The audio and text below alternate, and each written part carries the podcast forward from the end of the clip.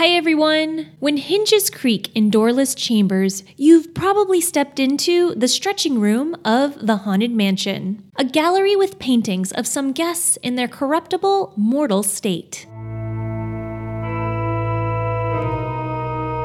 The stretching room portraits of the Haunted Mansion appear benign enough at first. A woman with a parasol, a stately gentleman in a tuxedo jacket, a smiling woman with a rose, and a suited man with a hat on. But as the haunted room stretches, each portrait reveals the unfortunate circumstances that became of these characters. Imagineer Marc Davis created the master portraits for the Haunted Mansion, and artist Clem Hall recreated them on large canvas scrolls that would unroll to portraits stretching 10 feet long. In the early days of Disneyland, the portraits would literally scroll open and close for each new group of guests. As wear showed on the paintings, artists would repaint the portraits as needed before shifting to canvas and paper prints instead in 1972. The woman with the parasol is on a fraying tightrope above an alligator with a glazed look in her eyes that could either be knowing exactly what she's doing or not having any idea at all. The stately gentleman, holding what looks to be an important document, is revealed to be caught without his pants, standing on a crate of dynamite. The smug looking gentleman in a bowler hat is actually on the shoulders of an equally smug gentleman who is on the shoulders of a terrified man, all sinking in quicksand. Each of these three seem to be meeting their certain demise.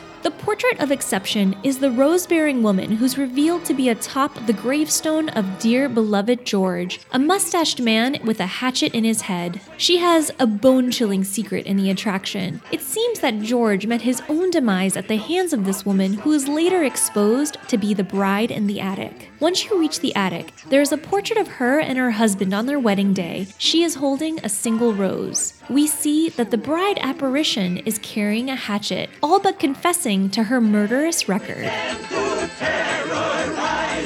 When we most come out to socialize.